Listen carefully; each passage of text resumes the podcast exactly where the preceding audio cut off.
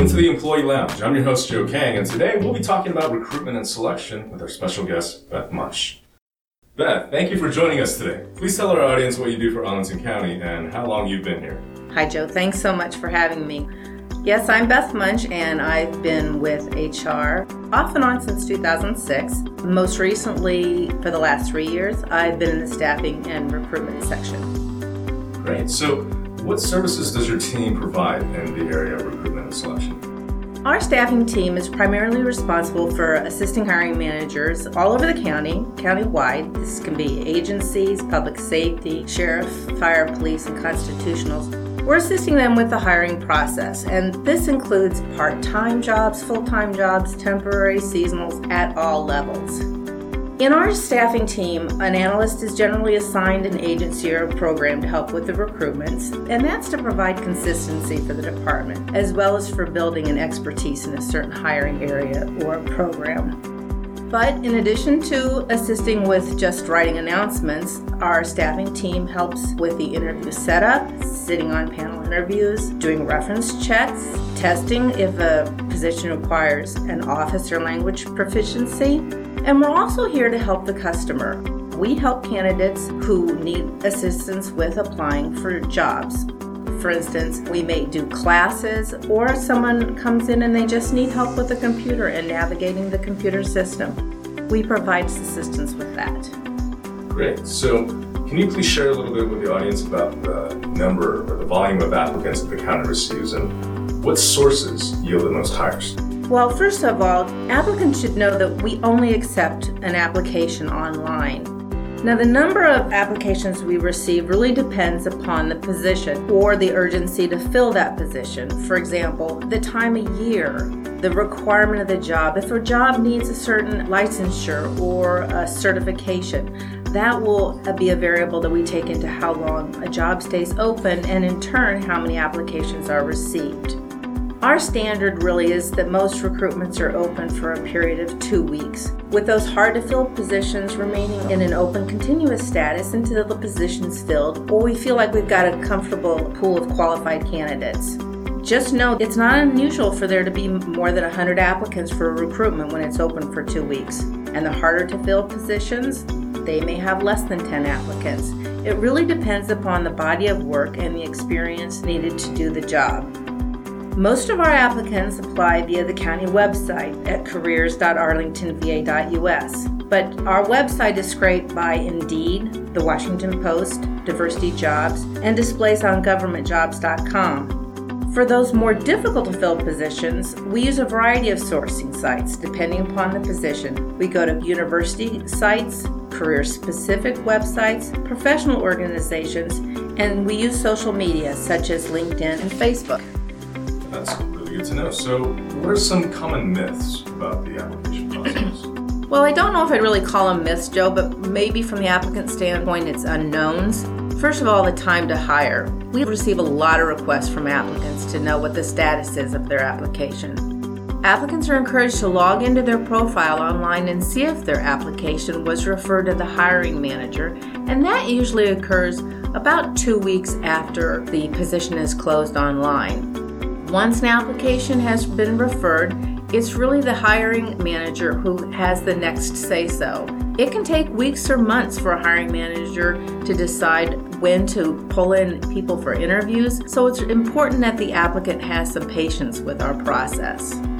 Now, all online applications are reviewed by an HR analyst. So, what things we look for?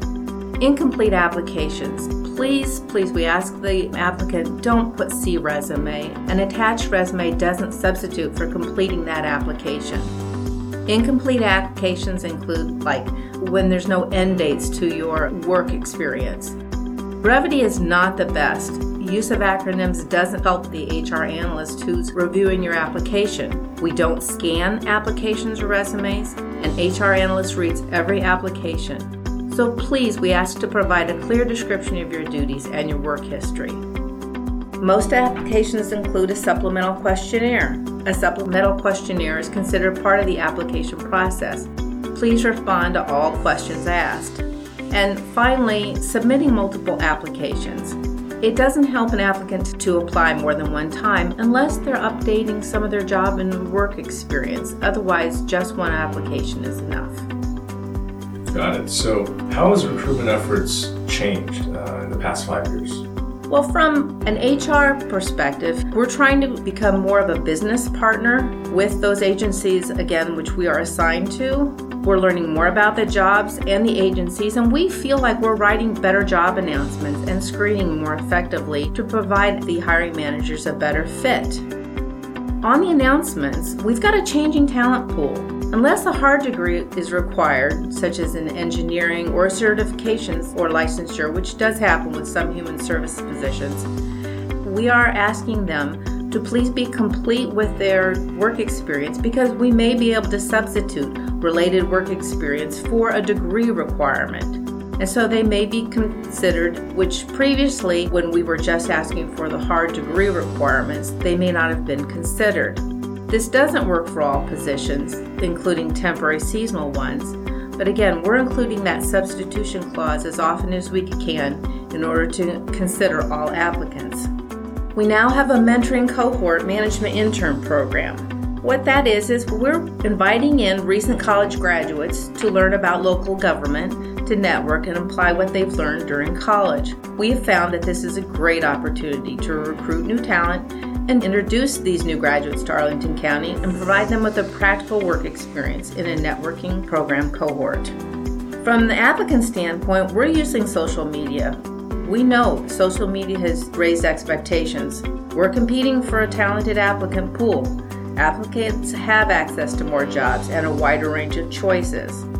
Arlington County sits in a highly desirable area of low employment, diverse, and a socially enticing area, and it's a highly competitive and progressive business marketplace. We've increased our use of social media, we're present at more job fairs, we're reaching out to a wider use of applicants, and that's allowed us to remain competitive. From an interviewing standpoint, we're using now video interviewing for many of our jobs. Our increased use of video interviewing has allowed us to reach candidates quicker, provide faster feedback to those candidates with less cost and while increasing our competitive presence by hiring faster. Wow, those are all really new to me. How are applicants notified of their status in the application process? Applicants will receive a confirmation notice upon applying. They should monitor their profile for changes to their status as applications are continuously reviewed. When candidates see that their application has been referred to the hiring manager, again, at least within two weeks of closure of the announcement online, the applicant can log into her profile and check the status. If the hiring manager wishes to interview an applicant, it's the hiring manager and not the HR analyst that will notify them. They'll be notified by the agency directly. Applicants should continue to monitor their profile for changes to their status, as we do review applications continuously. Once a hire is made, all applicants will receive an email letter notifying them that a hire has been made. That's great. Um, that's all good news and information for external applicants.